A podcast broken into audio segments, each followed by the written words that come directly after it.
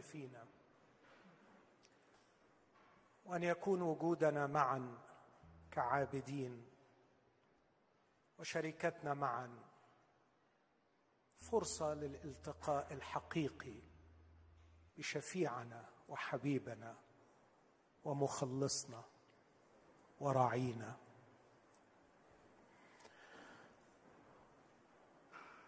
تعالوا بنا نلجأ إليه. نلجأ إليه في الأعماق في الداخل. تعالوا بنا ندعوه. بل ونلزمه نلزمه بالدخول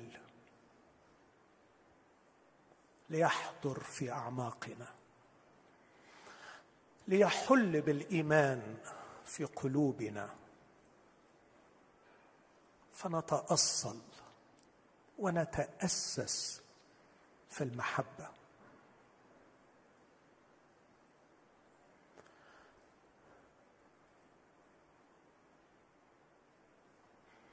نحن نؤمن أنك تحبنا. على هذا الإيمان نعيش وعليه يتأسس رجاؤنا أنك تحبنا. ولسنا نحتاج بعد الصليب إلى برهان أنك تحبنا. لقد علمتنا أنه ليس لأحد حب. أعظم من هذا. أن يضع الإنسان نفسه من أجل أحبائه. ولقد مت من أجلنا. ونحن بدورنا نقول لك في هذا الصباح نحن نحبك يا رب. نحن نحبك. قد نضعف وقد نخيب. قد نخطئ وقد نضل. لكن الشيء الوحيد الباقي لنا هو أننا نحبك. ونثق. نثق أنك تحفظنا في محبتك. جمعتنا لكي تعلمنا. فأمر بالبركة لنا. دعنا نختبر المكتوب هو ذا ما أحسن وما أجمل أن يسكن الإخوة معا. هناك أمر الرب بالبركة. ما تسمحش إن واحد فينا يخرج كما دخل لكن أعطنا جميعا لقاء شخصيا بك. اجلس بجوار كل واحد على المقعد. وانظر في عيني كل واحد من الحاضرين وتحدث إلينا فنحن في شوق لحديثك. أبانا بالروح القدس استجب تضرعنا. آمين. آمين. تفضلوا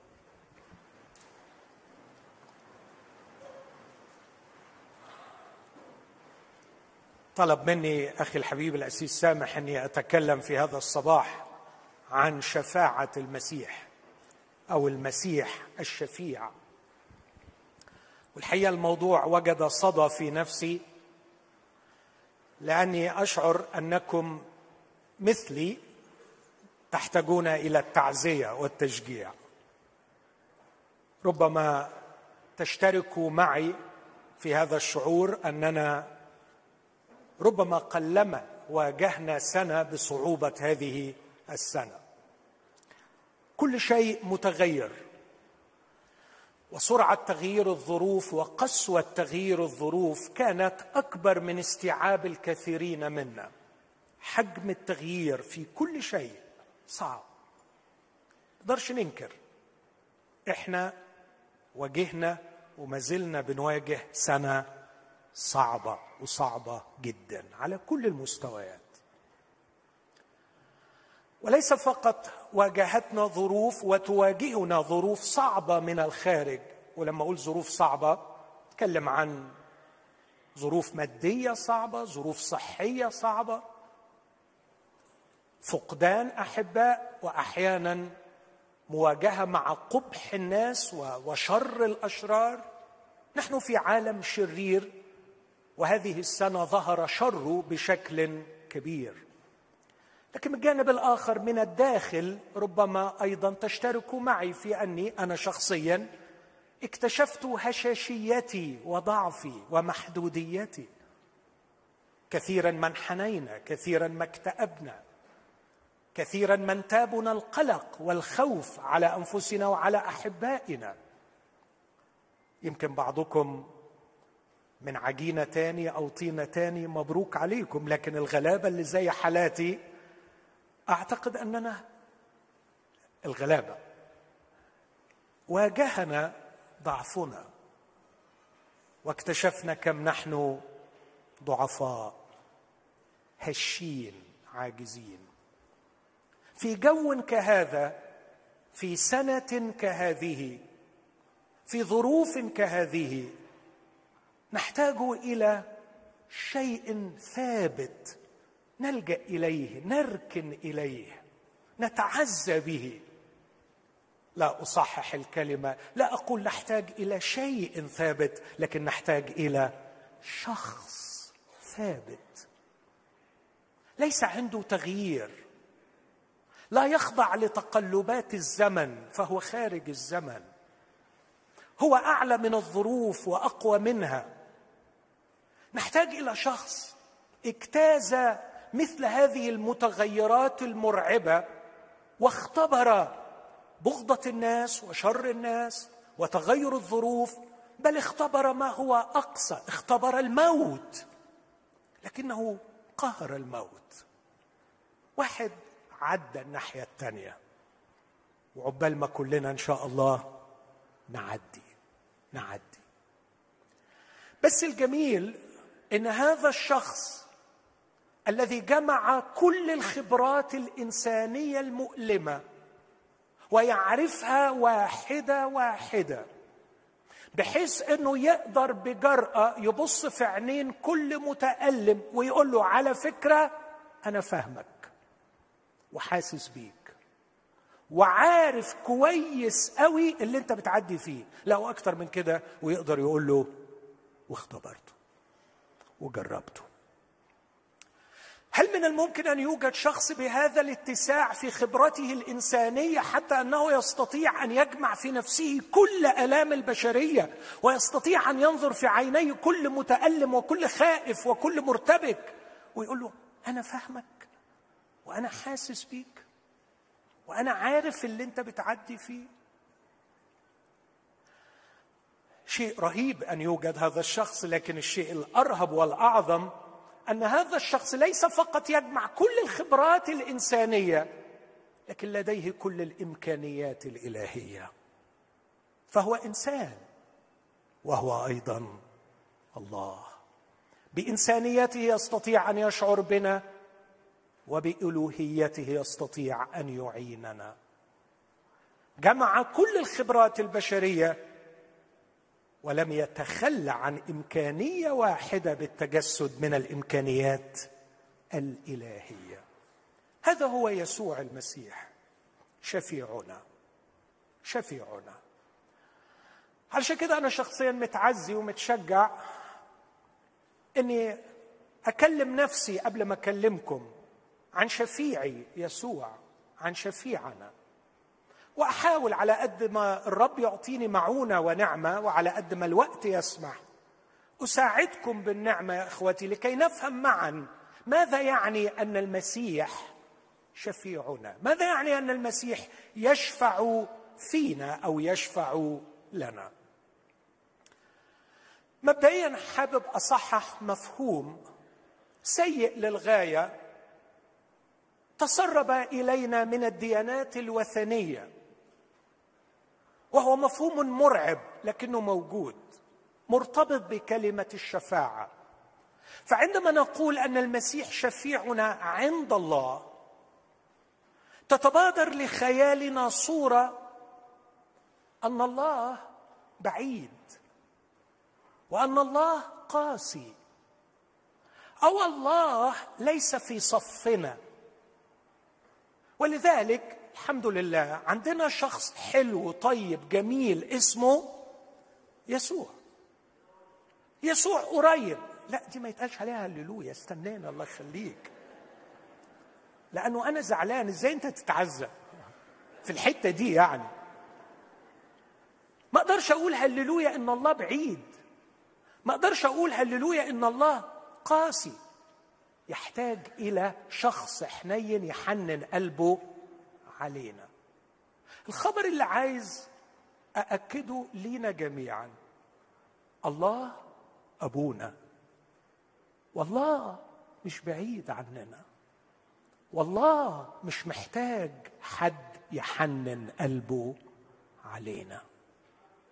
أيوه هللويا هنا. قول بقى هللويا في دي. إذا كان في مفهومك النهارده أن المسيح شفيعنا بمعنى إنك محتاج حاجات بس أبوك لأن قلبه جامد مش هيديها لك فتحتاج لوساطة المسيح يتوسط لك عند أبوك أرجوك أرجوك تطرح هذا المفهوم الرديء لأنه ده مفهوم وثني. والديانات الوثنية التي صورت الله أنه بعيد وقاسي ولا يهتم بنا هي الديانات التي استلزمت وجود شعفاء ووسطاء بين الإنسان والله. لكن الكتاب المقدس في العهد الجديد أعلن لنا أن الله أبونا. وعلمنا المسيح عنه وعن قلبه وعن حبه وعن أحشائه من نحونا. علمنا الكثير جدا. لكني أذكر قولين. القول الأول يقوله في يوحنا 16 هذه العبارة الجميلة. اسمعوا يا أحبائي في ذلك اليوم تطلبون باسمي. ولست أقول إني أنا أسأل الآب من أجلكم لأن الآب نفسه يحبكم. في إيه أوضح من كده؟ يهدم تماما هذا المفهوم الخاطئ للشفاعة أن يسوع يقف أمام الله يا حرام بيتوسل إليه علشان يميل قلبه من ناحيتنا. غلط! يسوع بيقول ولست أنا أقول ولست أقول إني أنا أسأل الآب من أجلكم لأن الآب نفسه يحبكم. قال مرة وهو يعلم عن الصلاة من منكم وهو أب؟ من منكم وهو أب يسأله ابنه خبزا أفيعطيه حجرا؟ يسأله سمكة أفيعطيه حية؟ يسأله بيضة أفيعطيه عقربا؟ إن كنتم وأنتم أشرار تعرفون أن تعطوا أولادكم عطايا جيدة. فكم بالحري أبوكم الذي في السماء. يهب خيرات للذين يسالونه وفي لوقا يقول يعطي الروح القدس لمن يسألون. مش عايز أطول في النقطة دي لكن أتمنى إنك تعمل النقلة دي في مخك وفي خيالك. وتعتبر الفكر ده فكر شرير وثني. لا ينبغي أن يكون له مكان في قلبك. إن يسوع واقف قدام الآب يحنن قلب الآب عليك. لا! الآب نفسه يحبك والروح القدس انسكب في قلوبنا علشان يسكب محبة الله في قلوبنا ويقعد يأكد لنا إن الآب نفسه يحبنا طب إذا ما كانش يسوع كشفيع بيحنن قلب الآب علينا أمال إيه معنى شفاعته من أجلنا؟ يمكن يكون بيتوسط لنا علشان بعض الطلبات الكبيرة مثلا؟ لا. خلوني أقرأ معاكم ثلاث مرات في العهد الجديد. بس هم ثلاث مرات. ذكر الروح القدس عن يسوع إنه شفيع لنا. وفي الثلاث مرات هنشوف معنيين. في غاية الجمال أتمنى إن الرب يغرسهم في قلوبنا. تالي ما عندكمش مانع توقفوا مرة تاني. وإحنا بنسمع أجزاء من كلمة الله. المرة الأولى في العهد الجديد التي قيل فيها عن يسوع أنه شفيع روميا 8 34 هقرأ العدد ده وبعدين أنتقل إلى رسالة العبرانيين. في روميا 8 34 يقول هذه الكلمات.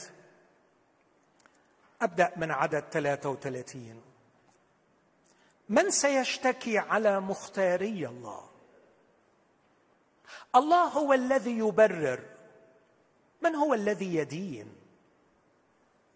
المسيح هو الذي مات بل بالحري قام أيضا الذي هو أيضا عن يمين الله الذي أيضا يشفع فينا. من سيفصلنا عن محبة المسيح؟ شدة أم ضيق أم اضطهاد أم جوع أم عري أم خطر أم سيف؟ كما هو مكتوب إننا من أجلك نمات كل النهار قد حسبنا مثل غنم الذبح ولكننا في هذه جميعها يعظم انتصارنا بالشفيع. يعظم انتصارنا بالشفيع الشفيع الذي أحبنا. فإني متيقن أنه لا موت ولا حياة ولا ملائكة ولا رؤساء ولا قوات ولا أمور حاضرة ولا مستقبله ولا علو ولا عمق ولا خليقة أخرى تقدر أن تفصلنا عن مش محبة المسيح. لاحظوا في فرق. فوق محبة المسيح. من سيفصلنا عن محبة المسيح؟ لكن هنا تقدر أن تفصلنا عن محبة الله التي في المسيح يسوع ربنا. دي المرة الأولى اللي العهد الجديد يقول لنا إن يسوع شفعنا. المرة الثانية موجودة في رسالة العبرانيين أصحاح سبعة في جو تاني مختلف وهوضح الفرق. في عبرانيين سبعة يقول هذه الكلمات في عدد أقرأ ابتداء من عدد 23 يتكلم عن الكهنة اللي كانوا بيخدموا اليهود زمان وبيقول إن الكهنة دول كانوا بيجوا يعني in successive order يجوا ورا بعض لأن واحد بيموت ويجي الثاني واحد بيموت ويجي الثاني فيقول عنهم وأولئك هؤلاء الكهنة قد صاروا كهنة كثيرين ليه؟ عدد كبير لأنهم كانوا بيموتوا من أجل منعهم بالموت عن البقاء. وأما هذا يسوع فمن أجل أنه يبقى إلى الأبد له كهنوت لا يزول. فمن ثم لأن له كهنوت لا يزول لأنه يبقى إلى الأبد لأنه غلب الموت من ثم يقدر أن يخلص إلى التمام الذين يتقدمون به إلى الله إذ هو حي في كل حين ليشفع فيهم يشفع فيهم. مرتين هنا يتكرر كلمة أو قرينا مرتين كلمة شفيع. رومية ثمانية وعبرانيين سبعة. الكلمة اليونانية انتونج خانو. الكلمة اليونانية أتمنى أكون بنطقها صح. انتونج خانو. دي اللي ترجمت شفيع وهاجي المعنى الكلمة. لكن المرة الثالثة والأخيرة جت في رسالة يوحنا الرسول الأولى والأصحاح الثاني والعدد الأول. وتيجي كلمة يونانية مختلفة تماما عن انتونجو خانو. يقول يا أولادي أكتب إليكم هذا لكي لا تخطئوا. وإن أخطأ أحد فلنا شفيع عند الآب. لنا شفيع عند الآب. يسوع المسيح البار وهو كفارة لخطايانا. ليس لخطايانا فقط بل لخطايا كل العالم أيضا. آمين. تفضلوا استريحوا. الكلمة التي جاءت في يوحنا الأولى اثنين لنا شفيع عند الآب. كلمة مشهورة يمكن كثير مننا يعرفها باراكليت باراكليت ودي كلمة مختلفة لكن في الترجمة العربية ترجموا الكلمتين شفيع وأنا مش معترض على الكلمة دي لأنه كلمة الشفاعة تعني الوساطة ان ان جاز لنا أن نقول ولما هندخل في معنى الكلمتين ومعنى الوظيفتين اللي يسوع بيعملهم هنلاقي إن فكرة الوساطة حاضرة بس كلمة وساطة الحقيقة ما بتوضحش ما بتفصحش وسيط بيعمل إيه وعلشان إيه علشان كده لازم ندخل في القرينة التي ذكرت فيها هذه الكلمات وندخل شوية أكثر في معنى الكلمات. الكلمة الأولى التي ترجمت في رومية ثمانية وفي عبرانيين سبعة. شفيع. جذرها اللغوي الجذر اللغوي غريب شوية يعني إصابة الهدف. إصابة الهدف.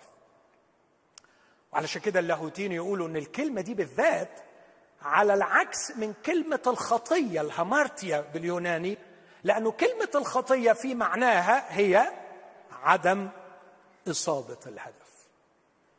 فكلمة انتنجو خانو أو انتنجو انتنجو خانو دي معناها إصابة الهدف الجذر اللغوي بتاعها.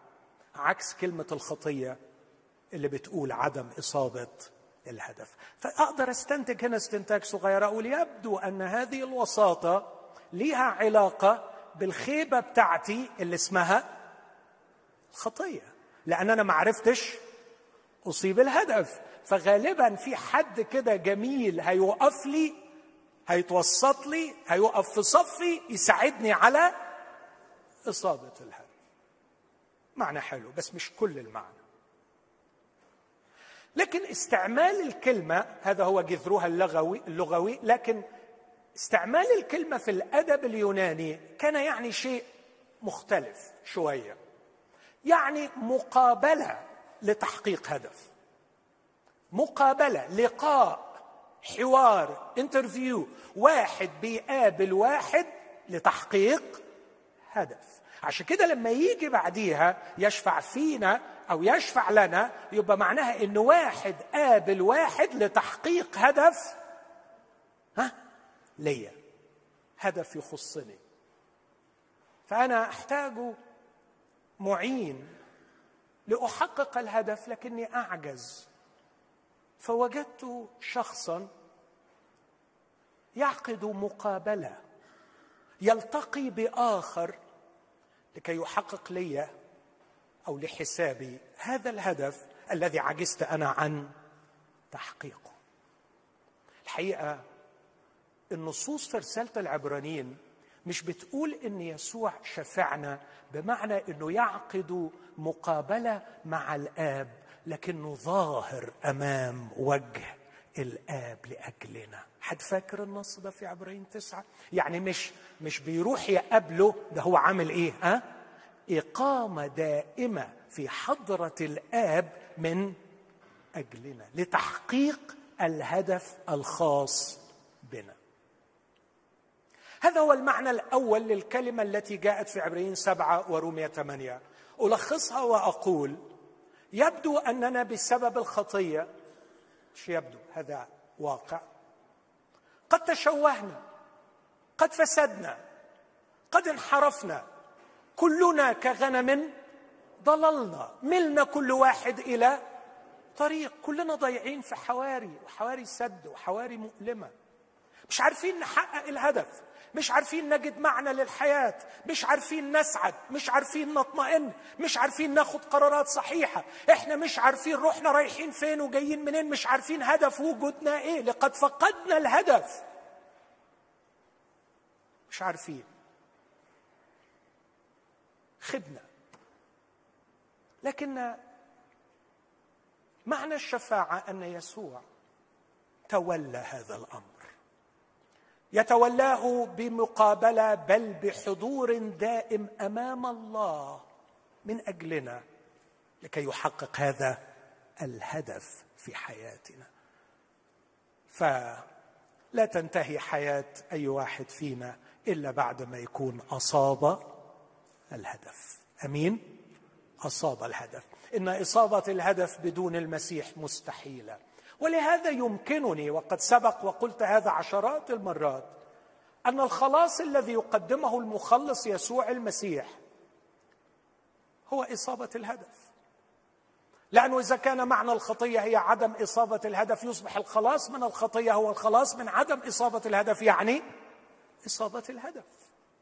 وإصابة الهدف لا يمكن أن يتحقق لمجرد أن المسيح مات من أجلي لكن الأمر يحتاج أن المسيح يشفع في يقيم في حضرة الله من أجلي لكي يتم الخلاص ولكي أستطيع أنا الإنسان الفاسد المشوه من تحقيق الهدف.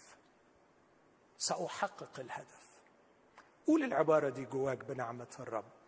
إذا كنت محبط إذا كنت خايف إذا كنت مكتئب قول سأحقق الهدف لأن يسوع شفيعي. قول كده جواك. يسوع شفيعي. لذا سأحقق الهدف. أمين؟ يسوع شفيعي. لذا سأحقق الهدف. بس يا ريت تخلي بالك لألا يكون سأحقق الهدف دي اللي بتقولها دلوقتي بتترجم حاجة تاني جواك هتيجي العربية اللي بحلم بيها. لا مش ده الهدف. هتجوز البناية اللي بحلم بيها. مش هو ده الهدف.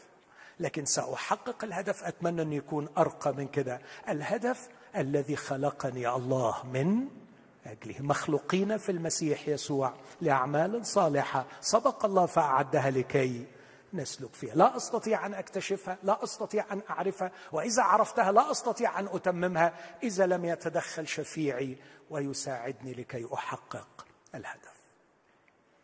لكن الجميل أيضا إنه بالنظر إلى العبرانيين أستطيع أن أقول أن المسيح يلعب هذا الدور أو يقوم بهذا الدور وأسميها الشفاعة الكهنوتية.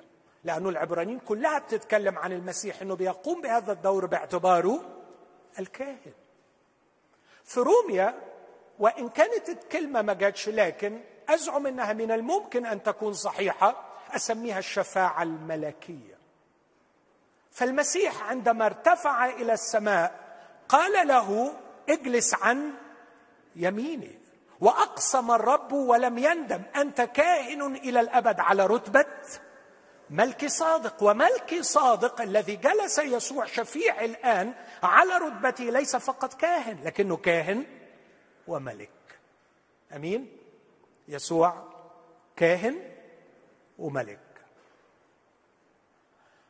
وباعتباره الكاهن يشفع في شفاعه كهنوتيه وباعتباره الملك يشفع في شفاعة ملكية. ربما الأولى تحتاج إلى خبرته وأحشائه وعطفه. الثانية تحتاج إلى قوته وسلطانه. عندما يتولى يسوع أمري سأحتاج إليه كالكاهن بخبراته الإنسانية ليشعر بعجزي وهشاشيتي وضعفي ويتعاطف معي. شفاعه كهنوتيه لكن ما أحبش حد يقول لي العين بصيرة والإيد قصيرة. صعبة. بس أطمنك يسوع ملك. مسيطر. فهو يشفع فيك ككاهن ويشفع فيه كملك من سيفصلنا عن محبة المسيح ويسمي سبع حاجات شدة ضيق اضطهاد جوع عري خطر سيف. إيه واحدة من السبعة دول تقدر تمنع الملك بتاعي من أن يجعلني أحقق الهدف؟ شفيعي أقوى. لدرجة إنه بعد ما سمى السبعة دي كان أخطرهم الموت أخطرهم الموت.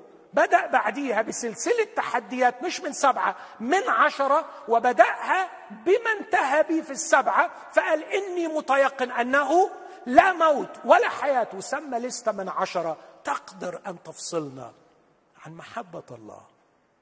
لأنه الملك قاعد على العرش وهو يشفع فيا. خلوني أقولها بلغة أخرى للتوضيح والتأكيد.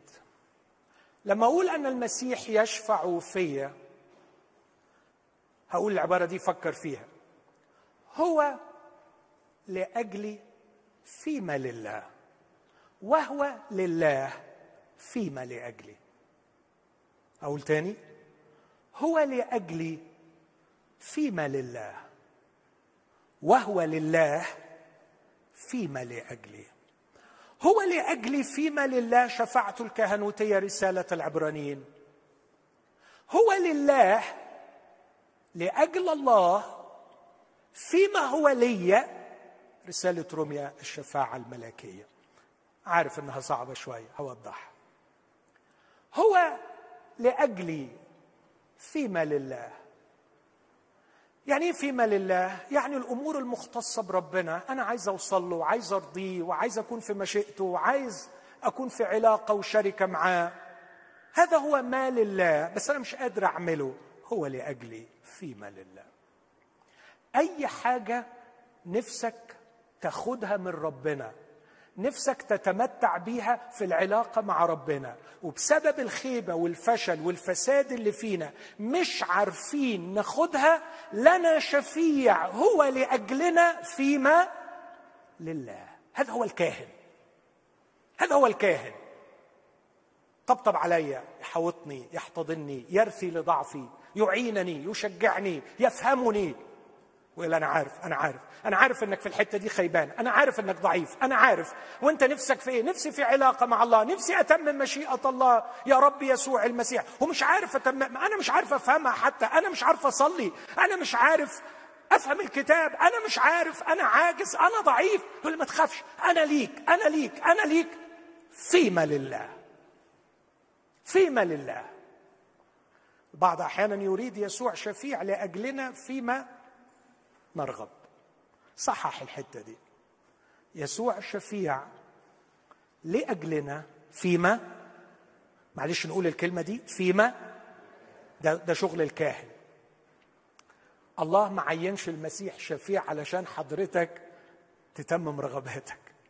لم يقم المسيح شفيع لكي ما يحقق لنا رغبات. لكن كل رئيس كهنة يقول عنه كاتب العبرانيين في إصحاح خمسة مأخوذ من الناس لأجل الناس فيما لله فيما لله.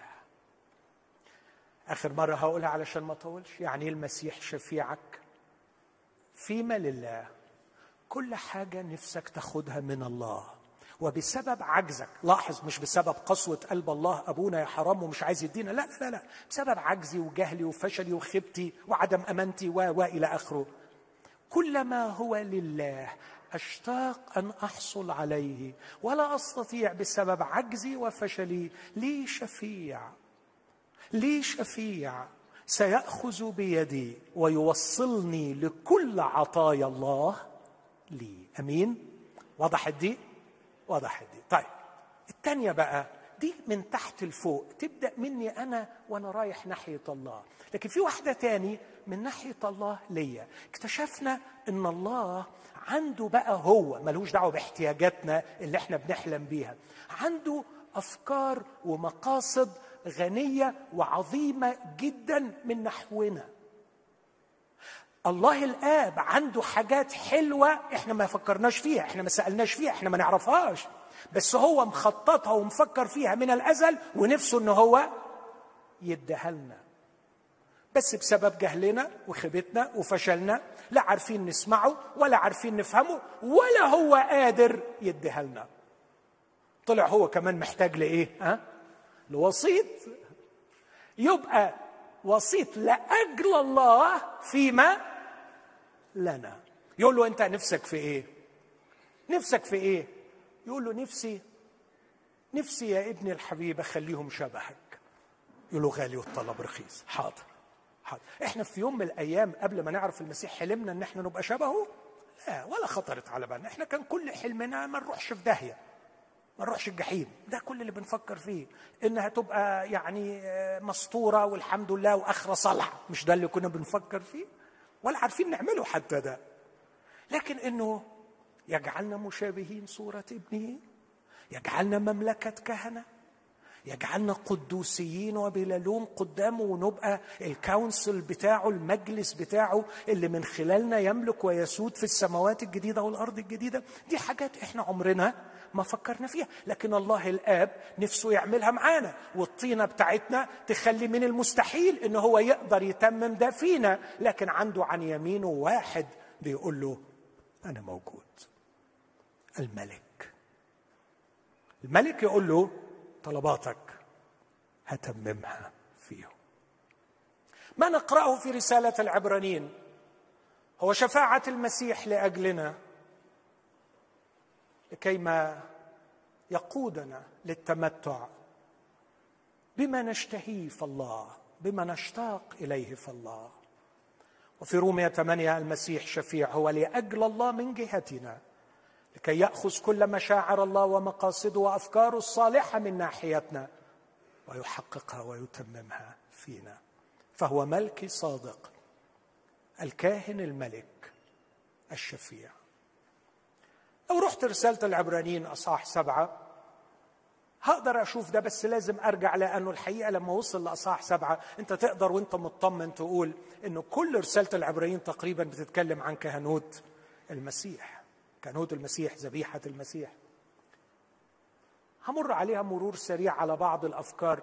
هو إيه اللي إحنا كنا محتاجينه؟ وضاع مننا؟ والمسيح جاء من أجلنا فيما لله علشان يوصلنا للأمور اللي محتاجينها من الله. بس قبل ما أقول أفكار بعض الأفكار في العبرانيين وفي روميا الكلمة الثانية اللي جت في يوحنا الأولى أصحاح اثنين الباراكليت. ليها معنى تاني لكن المسيح أيضا باراكليت شفيع. لاحظ قلت المرة الأولانية إنه معنى الكلمة اللي هي قلتها كذا مرة في اللي جات في العبرانيين أنه واحد بيقابل واحد من أجل تحقيق هدف. لكن الكلمة هنا مختلفة. بارا يعني جنب وكليت يعني يستدعي. فالمعنى الحرفي للكلمة شخص يستدعي شخص ليقف إلى جواره ويدافع عنه. باراكليت أنا واقع في ورطة. أنا في مشكلة. يبدو إني أغضبت شخصا عظيما ومش عارف أحل المشكلة. محتاج باراكليت محتاج محامي. يمكن دي أفضل ترجمة. بس بخاف أقول محامي إنها تتفهم يعني يحامي عني بمعنى إنه يعني يبعد الأعداء عني. لا ده يقيم الحجة والبرهان وبالعدل ينصفني. الباراكليت شخص يستدعى إلى جواري لمواجهة أزمة قانون تسببت فيها. وهنشوف مع بعض إنه فعلا هو ده الاحتياج اللي بيتكلم عنه في رسالة يوحنا الأولى. والأصحاح الثاني. في نهاية الأصحاح الأول كان بيقول إنه إن اعترفنا بخطايانا فهو أمين وعدل ويشجع المؤمنين على الاعتراف بالخطأ. ما تنامش على الغلط. ما جيت للمسيح بقيت مصمم إنك لا تتعايش مع الخطية. هتتعايش مع الخطية أنت حاضن الكورونا في عبك. لا يا ريتها كورونا. انت حاضن مصيبة في عبك. ما تنامش مع الخطية. ما تنامش والخطية في عبك. اخلص من الخطية. اخلص من الخطية. اخلص من الخطية. هذا هو جهادنا. هذا هو صراعنا لكي نحيا حياة سوية. ما ينفعش نتأقلم مع الخطية. كلمة إن اعترفنا بخطايانا مش الاعتراف يعني آه أنا غلطت. لا اعتراف بخطايا يعني دي حاجة بشعة أريد التخلص منها. جاهد يا ابني ده اللي عايز يقوله يوحنا الأب والرسول. جاهدوا يا أولادي لكي تتخلصوا من الخطية أول بأول أول بأول. ما تنامش معاها ما تبيتش معاها. طب وإذا حصل إني أهملت؟ وإذا حصل أني تراخيت؟ وإذا حصل إني ما سمعتش الكلام ونمت مع الخطيه مصيبة سودة. خلي بالك وضع خطر. ممكن الخطيه تمسك فيك. ممكن تستعبدك هتدفع ثمن كبير. احذر. احذر. طب إيه ده؟ طب أنا وقعت وأهملت. رحت في ستين داهية. لا ما تخافش. خلي بالك. خلي بالك في حل. يا أولادي أكتب إليكم هذا لكي لا تخطئوا. بس إذا ترخيت وأخطأت لا تسقط في اليأس. لا تعطي العدو فرصه ان يحطمك يائسا. في خبر رائع. إن أخطأ أحد فلنا. شفيع عند الآب. شفيع عند الآب. لاحظ قلبه ما تغيرش. هو مازال الآب ما بيقول شفيع عند الله لكن شفيع عند عند الآب. هيحل هيسوي القضية هيسويها. من هو هذا الشخص؟ لنا شفيع عند الآب يسوع البار. وما أجمل هذه الكلمة لا يقول يسوع الرحيم لأنه سيسوي هذه القضية بالبر وبالعدل. كيف؟ وقد وضع الأساس للتسوية العادلة بيني وبين أبي لكي لا أقابل أبي قاضيا وديانا يقضي علي بالعدل. سوى يسوع قضيتي على الصليب من ألفي عام. عندما مات كفارة لخطايانا. وعشان كده يوحنا يستكمل يقول إن أخطأ أحد فلنا شفيع عند الآب يسوع المسيح البار وهو كفارة لخطايانا. ليس لخطايانا فقط بل لخطايا كل العالم. لقد مات يسوع من أجل كل العالم. ولو جاء كل العالم إلى الله من خلال يسوع سيجدوا لأنفسهم غفرانا للخطايا. إخوتي لو لم يكن لدينا يقين أن المسيح مات من أجل الجميع وأن الجميع في العالم لهم نصيب في هذا الخلاص إذا أرادوا. إذا لم نؤمن بهذا ليس لدينا إنجيل نكرز به. ليس لدينا إنجيل نكرز به. لماذا نكرز بالإنجيل؟ بفرح وبقوة لأننا نعلم أنه هكذا أحب الله العالم وأن يسوع مات كفارة من أجل العالم وأنه بذل نفسه فدية لأجل الجميع وهو يريد جميع الناس يخلصون وهو لا يشاء أن يهلك أناس. لدينا إنجيل لدينا خبر مفرح لأن يسوع كفارة تكفي العالم إذا أراد العالم. لن أسقط في هوه اليأس. لأني أخطأت. لأن لي شفيع. مات من أجلي. وقدم كفاره كاملة. وأصلح بالبر. وعلى أساس العدل قضيتي. يسوع المسيح البار وهو كفاره لو توفر لي وقت يمكن أرجع لها تاني. لكن أكتفي بكده في النقطة دي. وعلى الأقل دلوقتي فهمنا ثلاث حقائق عن شفاعة المسيح. الحقيقة الأولى من تحت الفوق في العبرانيين هو من أجل فيما لله. أي حاجة تخصك مع ربنا نفسك توصل لها يسوع شفيع لأجلك هياخد بإيدك ويوصلك. وهقول يوصلك لكم حاجة دلوقتي. لكن كمان أي حاجة في قلب الله من ناحيتي يسوع لأجل الله فيما يخصني هياخد الحاجة دي وهيوصلها لي بشرط إن أنا أخضع وإن أنا أتجاوب. لكن كمان المسيح لاجلي شفيع باراكليت لكي يضمن لي عدم مواجهه إله غاضب بسبب خطياتي اسمع العبارة دي كده مثلا في روميا خمسة عدد ثمانية. الله بين محبته لنا. مش كانش محتاج حد يحنن قلبه علينا وإحنا خطاط الله بين محبته لنا إذ ونحن بعد خطاط مات المسيح لأجلنا. كمل الآية دي معايا من فضلك. فبالأولى كثيرا ونحن متبررون الآن بدمه نخلص به من الغضب. لن نقابل الها غاضبا. لن نقابل الها غاضبا. لماذا؟ لأن إحنا مش أشرار؟ لا إحنا فعلنا الشر. إحنا فعلنا الشر. بس على رأي اليهو يقول فعلت الشر ولم وجا... ليه ما اتجزتش عليه؟ آه ربنا قال معلش زي بعضه. ربنا كده جات له لحظات كان مزاجه رايق فوت. لا. لا. فعلت الشر ولم أجاز عليه. فدى نفسي من العبور إلى الحفرة. يقول اطلقوا عن العبور إلى الحفرة. قد وجدت فدية. قد مات يسوع من أجلي.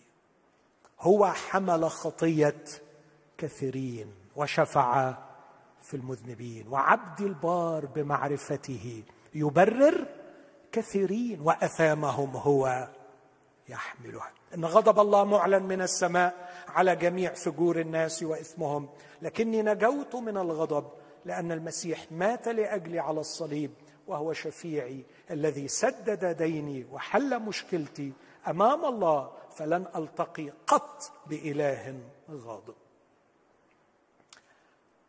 أرجع لعبرانيين وروميا بسرعة شديدة. الكاهن وشفاعته الكهنوتية في رسالة العبرانيين ماذا تعطيني؟ ماذا تسترجع لي؟ أول مرة أقرأ عن كهنوت المسيح في رسالة العبرانيين تيجي في عبرانيين اثنين لو ممكن نبص في العدد ده مع بعض. عبرانيين اتنين. بعد ما يتكلم كلام صعب وتقيل قوي عدد 16 لأنه حقا ليس يمسك الملائكة بل يمسك نسل إبراهيم. تقدر تترجم كلمة يمسك ترجمتين سهلين. مش بيساعد الملائكة أو مش بيتبنى قضيته. الملائكة سقطوا صح؟ في قصص كتير لسقوط الملائكة في الكتاب. لكن ربنا ما دبر لهمش فداء. محدش يسألني ليه ما أعرفش. لكن اللي, اللي واضح عندي إن الملائكة سقطوا ولم يمسك الملائكة لم يساعدهم لم يتبنى قضيتهم. لكنه تبنى قضية البشر. هللويا. ليس يمسك الملائكة بل يمسك نسل إبراهيم يعني المؤمنين. من ثم كان ينبغي أن يشبه إخوته في كل شيء لكي يكون رحيما ورئيس كهنة أمينا في مال الله حتى يكفر خطايا الشعب لأنه فيما هو قد تألم مجربا. يقدر أن يعين المجربين دي أول مرة نقرأ عن كهنوت المسيح في رسالة العبرانيين. الحقيقة كاتب العبرانيين اللي في حوار رهيب. يعني لا لا أبالغ إذا قلت مش عشرات الصفحات أحيانا مئات الصفحات حول مين الكاتب والأسلوب الرهيب اليوناني البديع والبلاغة والفصاحة اللي كتب بيها. مش هضيع وقت في كده. لكن لمن مكتوبة هذه الرسالة أيضا في حوارات طويلة جدا ورسائل دكتورات كتبت في هذا الأمر. لكن من أكثر الأشياء التي يميل إليها قلبي لمن كتبت هذه الرسالة لمسيحيين من خلفية يهودية بس مش أي خلفية يهودية. لكن على الأرجح الجماعة الإيسينيين والإيسينيين دول كانوا يعني متطورين ومثقفين يونانيا وغالبا الإيسينيين اللي كانوا عايشين في الإسكندرية في مدينة الإسكندرية. على الأرجح يعني مش عايز أضيع وقت في الدفاع عن هذا الرأي. قد يكون صحيح وقد يكون خطأ لكن هذا ما أميل إليه. اللغة اليونانية التي كتبت بها هذه الرسالة لغة راقية للغاية لكن المفاهيم التي يخاطبها بولس كانت مفاهيم وجدت بكثرة في مخطوطات وادي قمران والتي تكشف عن طبيعة هؤلاء الناس وبالذات من جهة فهمهم لعالم الملائكة واهتمامهم بالملائكة. فنفاجأ أن الكاتب ياخذ أول أصحاحين كاملين يقارن بين المسيح والملائكة. فالمسيح أعظم من الملائكة. طبعا إحنا بالنسبة لنا غريبة قوي إنه يضيع وقته في قضية زي كده. ما إحنا عارفين كلنا إن المسيح أعظم من الملائكة. بس لو كان عندي وقت وشرحت هم التركيبة العقلية للناس دول كانوا بيفكروا إزاي يمكن نفهم لكن خلوني اخذ منها حاجة أو حاجتين. المسيح من وجهة نظر كاتب هذه الرسالة هو إعلان الله النهائي. إعلان الله النهائي. اللي بعده ما فيش إعلانات. فأول كلام الله بعدما كلم الآباء بالأنبياء قديما بأنواع وطرق كثيرة كلمنا في هذه الأيام الأخيرة في ابنه وده أعلى حاجة ما عندوش أكتر من كده الذي هو بهاء مجده ورسمه جوهره وحامل كل الأشياء بكلمة قدرات خلاص ده ده آخر ما عند ربنا يعلنه فهو الإعلان الأكمل. بس ربنا كان عنده إعلان قبل كده. جاء لليهود عن طريق الملائكة. ثلاث مرات في العهد الجديد يقول انه الناموس لما موسى تسلمه أخذه بترتيب ملائكة. فيبدو يبدو إنه ليس من السهل أن يلتقي الإنسان بالله. فحتى موسى لما صعد إلى الجبل ما كانش المسألة كده بسيطة ده راح يقابل ربنا فيديله كده كلام. لكن يبدو إنه المجلس الإلهي الملائكة اللي جالسين في حضرة الله هم الذين تولوا الوساطة بين الله وبين موسى. فجاء الإعلان الأول من خلال ملائكة. جاء الإعلان الأخير من خلال ابن الله الذي هو أعظم من الملائكة. وبالتالي عايز يقول إن الإعلان المسيحي اللي بين إيدينا النهارده أعظم جدا من الإعلان اللي عند اليهود بقدر اختلاف الوسيط. فقد جاء الإعلان الأول بترتيب ملائكة لكن جاء الإعلان الأخير من الله شخصيا. الله ظهر في الجسد لكن في فكرة ثانية أرجو أن ننتبه إليها. إنه في المفهوم اليهودي وهذا صحيح أن إدارة العالم المادي تخضع للملائكة. الله يدير العالم المادي من خلال العالم الروحي وهم الملائكة. وممكن نقعد ندلل على ده بأدلة كثيرة جدا. يعني مثلا لما حزقية صلى زمان وطلب ان ربنا ينصفه من سنحريب ربنا خلص المسألة عن طريق إيه؟ ها؟ ملاك. مش كده؟ لما ربنا حب يحفظ يعقوب ويتمم مشيئته في يعقوب عشان منه هيجي المسيح. مين اللي تولى حمايته من لبان وحمايته من عيسو؟ مين؟ ملائكة. فالملائكة يديرون العالم تحت إشراف الله. لكن هذا العالم الذي تحت إدارة الملائكة قد سقط وأصبح معاديا لله. لكن الله عنده ترتيب عجيب غريب ترتيب مذهل. يبدأ بولس الجزء اللي أنا ختمت به يبدأ من عدد خمسة في أصحاح اثنين يقول لأنه لملائكة لم يخضع العالم. فضلك تجيب لنا عبرية اثنين خمسة. لأنه لملائكة لم يخضع العالم العتيد الذي نتكلم عنه. ما هو آتي؟ اللي جاي يا جماعة مجيد جدا. اللي جاي عظيم جدا. حاسس بيكم تقولوا لي يعني اللي جاي السنة دي يعني؟ لا عدي شوية يعني عدي شوية أكتر. اللي جاي بعدين سماوات جديدة وأرض جديدة يسكن فيها البر. تدبير ملء الأسمنة في في عدن جاية في فردوس جاي. سيتم تجديد كل شيء. الخليقة ستعتق من عبودية الفساد. إلى حرية مجد أولاد الله. سيسود الله سيملك الله سيجدد الله. سينتهي الموت والوجع والمرض. لن يكون هناك لعنة فيما بعد. الله سيملك ويعظم اسمه في كل ذرة مش بس في الأرض في الكون.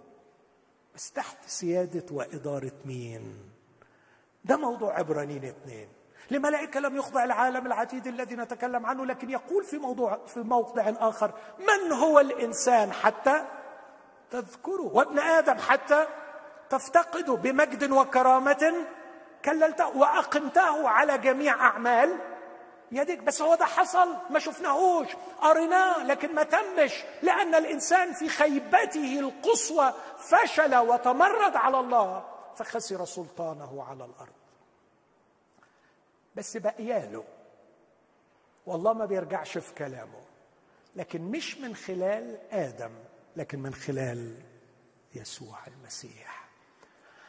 والخبر الرائع إن يسوع المسيح الإنسان الثاني الإنسان الجديد هيعمل لنفسه عيلة.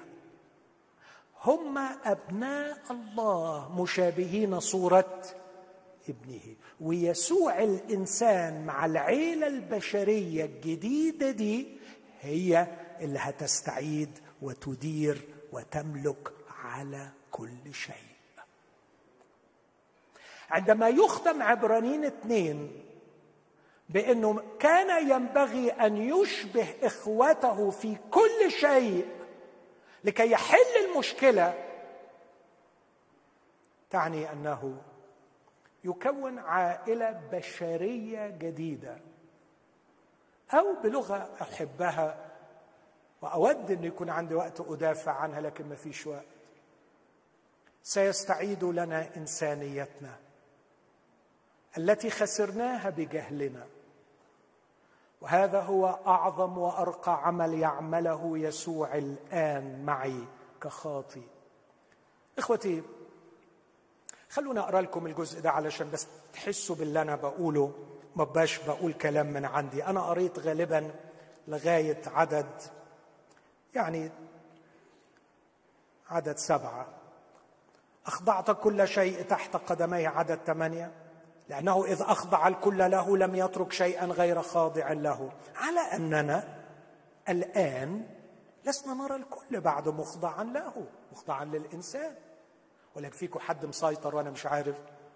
مش مسيطرين على حاجة خالص. مش كده؟ مفيش حاجة خاضعه لينا إحنا إحنا مسخرة خالص. إحنا حتة فيروس طاير في الجو ركع كل البشرية. وإن شاء الله يفهموا ويحسوا. مفيش حاجة خاضعه علينا. الفيروس مش خاضع علينا. الفيروس اللي ما بتشافش بالعين مبهدلنا ومبهدل النهارده ترامب طلع مصاب بالكورونا. فيعني ما فيش كبير. حتة الفيروس بيجيب اللي عايزه. لسنا نرى الكل مخضعا له. آه ما فيش حاجة مخضعة. طب ليه؟ لأنه كان المرسوم الإلهي هتفضل خاضع لي كله يخضع لك. تتمرد عليا كله مرد عليك. هتسود وتسيطر على قدر انتظامك في المنظومة وخضوعك لإلهك. تتمرد على من فوقك يتمرد عليك ما تحتك. لكن هيتعالج. اسمع يقول إيه؟ ولكن الذي وضع قليلا عن الملائكة يسوع حبيبي يسوع قول حبيبي يسوع. تخيل إنه يوضع قليلا عن الملائكة. عمل إيه يسوع عشان يستعيد إلينا إنسانيتنا وسلطاننا ومجدنا؟ نراه مكللا بالمجد والكرامة. آه ده مكلل بالمجد والكرامة وإحنا هنكلل معاه بالمجد والكرامة. نراه مكللا هو بس سبقنا. وفي العبرانيين يقول دخل يسوع كسابق لأجلنا. يعني قدامنا وإحنا وراه. نراه مكللا بالمجد والكرامة من أجل ألم الموت. وضع قليلا عن الملائكة علشان من أجل ألم الموت. لكي يذوق بنعمة الله الموت. لأجل كل واحد. ممتعة. يذوق بنعمة الله الموت. يعني تعال تعال هنا. تعال هنا. عايز إيه؟ عايز إيه؟ أقول له عايز ابقى إنسان حي. طب وايه اللي معطلك؟ أقول له الموت. أنا ميت. أنا ميت. ما تخافش هموت لأجلك. أذوق بنعمة الله الموت لأجلك. عشان آخد منك موتك. ولما ياخد مني موتي يرجع لي إنسانيتي. يرجعني إنسان. يذوق بنعمة الله الموت لأجل كل واحد. بعدين يدينا بعض الاقتباسات. لأنه لاقى بذاك الذي من أجله الكل اللي هو الله وبه الكل وهو آت بأبناء كثيرين إلى المجد. المفقود هنا هو المجد. مجد السيادة والسلطان. المفقود هو المجد. لكن الله سيأتي بأبناء إلى المجد. لاقى به أن يكمل رئيس خلاصهم بالألام. لأن المقدس اللي هو يسوع والمقدسين اللي هم إحنا جميعهم من واحد. فلهذا السبب لا يستحي أن يدعوهم إخوة. قائلا أخبر باسمك أخوتي وفي وسط الكنيسة أسبحك. وأيضا أنا أكون متوكلا عليه. وأيضا ها أنا والأولاد الذين أعطانيهم الله. فإذ قد تشارك الأولاد في اللحم والدم اشترك هو أيضا كذلك فيهما لكي يبيدوا بالموت. ذاك الذي له سلطان الموت أي إبليس. ويعتق أولئك الذين خوفا من الموت. كانوا جميعا كل حياتهم تحت العبودية لأنه حقا ليس يمسك الملائكة بل يمسك نسل إبراهيم من ثم كان ينبغي أن يشبه إخوته في كل شيء. علشان يقدر يرجع لنا إنسانيتنا كان لازم يبقى إنسان. علشان يقدر يرجع لنا إنسانيتنا كان لازم يمثلنا أمام العدالة الإلهية وكان لازم يسكب للموت نفسه. ولكي يسكب للموت نفسه لابد أن يصير لحم ودم. لماذا صار يسوع بشرا؟ لكي يرجع إلينا بشريتنا التي فقدناها. كان ينبغي أن يشبه إخوته في كل شيء علشان يقدر يتوسط ويشفى. الخبر الحلو خلاصة الفكرة دي إنه قبل ما تنتهي أيامك على الأرض يسوع شفيعك جاهز وعنده الإمكانيات ومستعد يرجع لك إنسانيتك يخليك إنسان. حابب تبقى إنسان؟ نفسك تبقى إنسان؟ إنسان على شبه يسوع؟ بص هو ده موضوع حلو أنا فعلا آه، بسمع كتير وعظ عنه. بس الحقيقة اللي أنا محتاجه دلوقتي هو يعني المبلغ اللي أنا مزنوق فيه. وموضوع إنسان ده نبقى نأجله بعدين يعني. المهم دلوقتي الفلوس. على فكرة في ناس تملك في أيديها المليارات بس لما تقرب منهم ما تلاقيش إنسان تحب تحب تحب تملك مليارات وما تبقاش إنسان؟ تقول لي طب يا أخي هو يعني حرب طب إيه المنع الاثنين أبقى إنسان ويديني المليارات. تعرف أقول لك على حاجة؟ احتمال لو بقيت إنسان هترفض المليارات. هترفض المليارات مش هتبقى محتاجها لأنك شبعان قوي. ولأنك هتشعر بثقل الإدارة والمسؤولية وأنت نفسك تتمتع. ماذا تطلب؟ هل تطلب إنسانيتك التي فقدت اللي عيالك مش شايفينها اللي مراتك مش شايفاها اللي الشغالين معاك مش شايفينها ولا نفسك في سلطان ومركز؟ لا لا طب بص أنا مش عايز حاجات مادية أنا بس عايز موهبة روحية كده تخليني في الكنيسة نمرة واحد. إيه رأيك في حاجة خايبة زي كده برضو؟ عبط عبط. على فكرة في ناس عندهم مواهب بس لما تقرب منهم تحس إنه مش إنسان. مش إنسان. ما نحتاج إليه هو أن نكون شبه يسوع إنسان. في أصحاح أربعة يسوع الشفيع يقودنا للدخول إلى راحة الله. عايز شرح كتير بس مش هقول لكن مجرد أقول راحة الله. اللي ضاع في تكوين واحد هو الإنسان المخلوق على صورة الله. يرجعه لي في عبرانيين اثنين اللي ضاع في تكوين اثنين هو السبت. فاكرين السبت؟ واستراح الله. بس ضاعت لكن ابتدى عبرانيين أربعة يقول بقيت راحة لشعب الله. طب مين هياخدني للراحة دي؟ لنا رئيس كهنة عظيم قد اجتاز السماوات فلنتقدم بثقة إلى عرش النعمة لكي ننال رحمة ونجد نعمة عونا في حين. يأخذني إلى راحة الله. دي ما أقدرش عليها لوحدي. أن أصل إلى حالة الانسجام مع الله في دعوته لي. كان يسوع يعيش راحة الله. حتى لو بألم لكن في راحة الله. لما يقول لليهود سبت إيه بس اللي أنتوا عاملين؟ أبي يعمل حتى الآن وأنا أعمل. أنا مع أبي في راحته. لغاية ما يجي السبت الأبدي ونستريح. فعبرانيين سبعة يخلصني من الأعداء. لو شفت تكوين واحد في عبرانيين اثنين وتكوين اثنين في عبرانيين أربعة أشوف فكرة جميلة في عبرانيين سبعة. خدوا بالكم لما قرينا النص مع بعض يقول أولئك صاروا كهنة كثيرين من أجل منعهم بالموت عن البقاء. يعني واحد يجي ويعمل خدمة للشعب بس يموت فيضطر يجي واحد بداله يكمل. يعني موسى خرج الشعب. بس ما عرفش يدخلهم كنعان. مات. هارون كان كاهن للشعب بس إيه اللي جراله مات. فلما دخلوا أرض كنعان احتاجنا يشوع واحتاجنا أليعزار. طب وبعدين أليعزار مات ويشوع مات واحتاجنا بعديهم. الشفيع بتاعنا مات وقام قبل ما يبدأ الشغل معانا. فعدى الموت قبل ما يشتغل. فمن ثم نحفظ الآية دي ونختم بيها. فمن ثم يقدر أن يخلص إلى تمام. كلمة إلى تمام يعني كل المشوار. كل المشوار. لن نحتاج إلى سكسسور لن نحتاج إلى تابع أو بديل. من ثم يقدر أن يخلص إلى التمام. الذين يتقدمون به إلى الله إذ هو حي في إيه؟ كل حين. ليشفع فيهم. إذا أردت أن تستعيد إنسانيتك الشفيع موجود. إذا أردت أن تدخل إلى راحة الله الشفيع موجود. إذا أردت أن تتخلص من مقاومات العالم لامتلاك الميراث الشفيع موجود. اسأل نفسك ماذا تريد من الله؟ يسوع شفيع من أجلك فيما لله كل الأمور اللي أنت محتاجها من ربنا شفيعك موجود يضمن تحقيقها بشرط إنها تكون أمور صحيحة. في روميا يسوع طلع عجيب.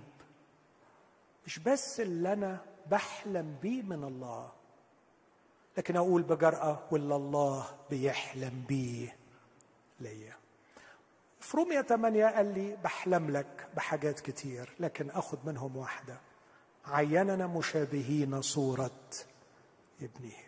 ولا شيء يقدر أن يفصلنا عن محبة المسيح.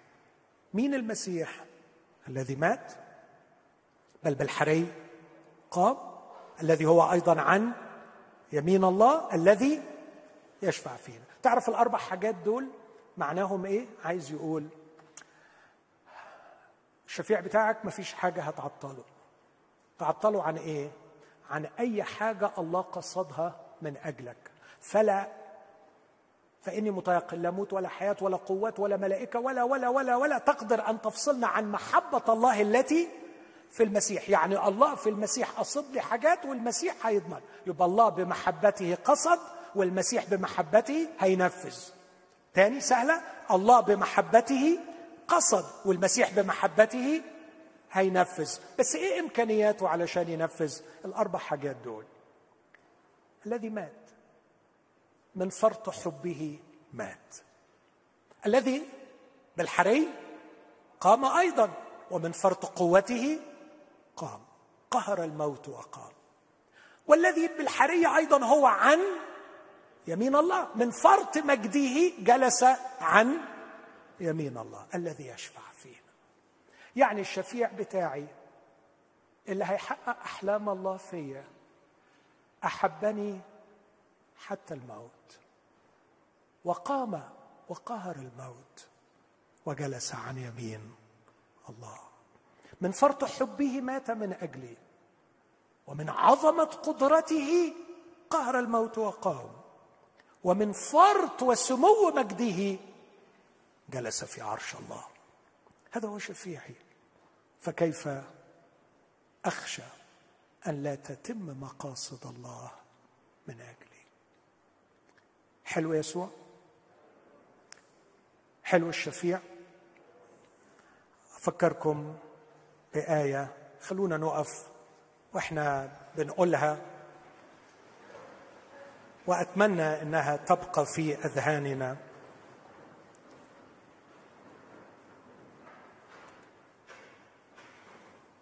الله أقام هذا الشفيع بقسم والله ما بيرجعش لا في وعده ولا في قسمه. وهذا الشفيع الذي جلس بالقسم يقول عنه حتى بأمرين عديم التغير. أفس عفوا عبرانين ستة 18 عبرانين ستة 18 لا يمكن أن الله يكذب فيهما. تكون لنا تعزية قوية. نحن الذين التجأنا لنمسك بالرجاء الموضوع أمامنا. الذي هو لنا كمرساة للنفس. مؤتمنة وثابتة تدخل إلى مداخل الحجاب حيث دخل يسوع كسابق لأجلنا صائرا على رتبة ملك صادق رئيس كهنة إلى الأبد. هيا يا نفسي هيا يا نفسي امسكي بالرجاء. فالرجاء لك هو مرساة النفس. نفسك نفسك كسفينة في بحر هائج. تضربك العواصف كل شيء يهتز. والخوف يملأ القلب والبيت. وربما تعلو الصرخات أما يهمك أننا نهلك. لكن هيا امسك بمرساه السفينة واطرحها في الصخرة الثابتة. أين الصخرة؟ أين الصخرة التي ألقي عليها مرساه نفسي فتؤتمن وتثبت؟ الصخرة هي يسوع داخل الحجاب. يسوع داخل الحجاب شفيعي. علقت كل أمالي عليه.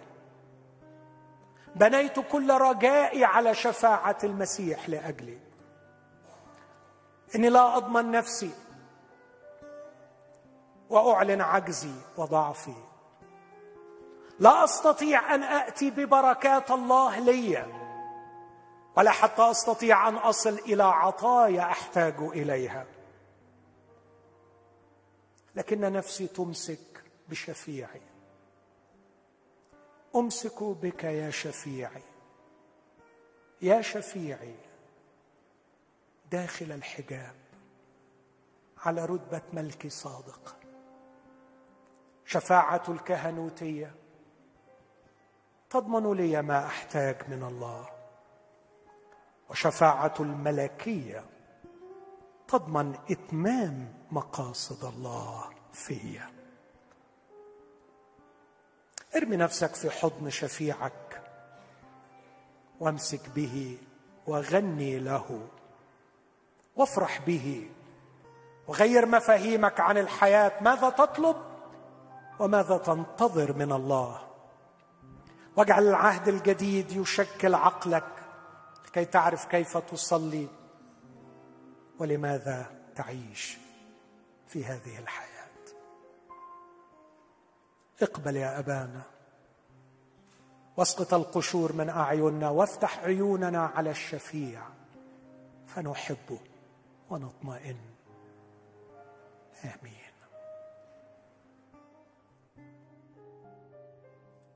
راحتي يا رب حقا أن لي فيك مكان. واثق لا انسى منك مهما ضاق بالزمان.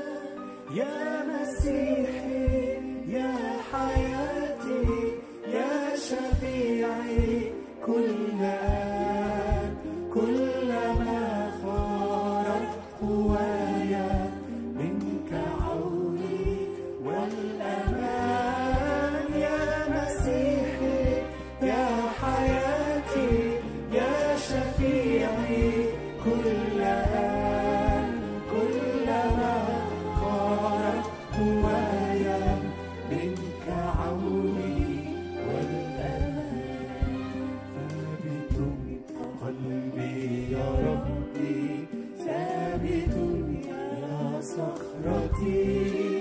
no te.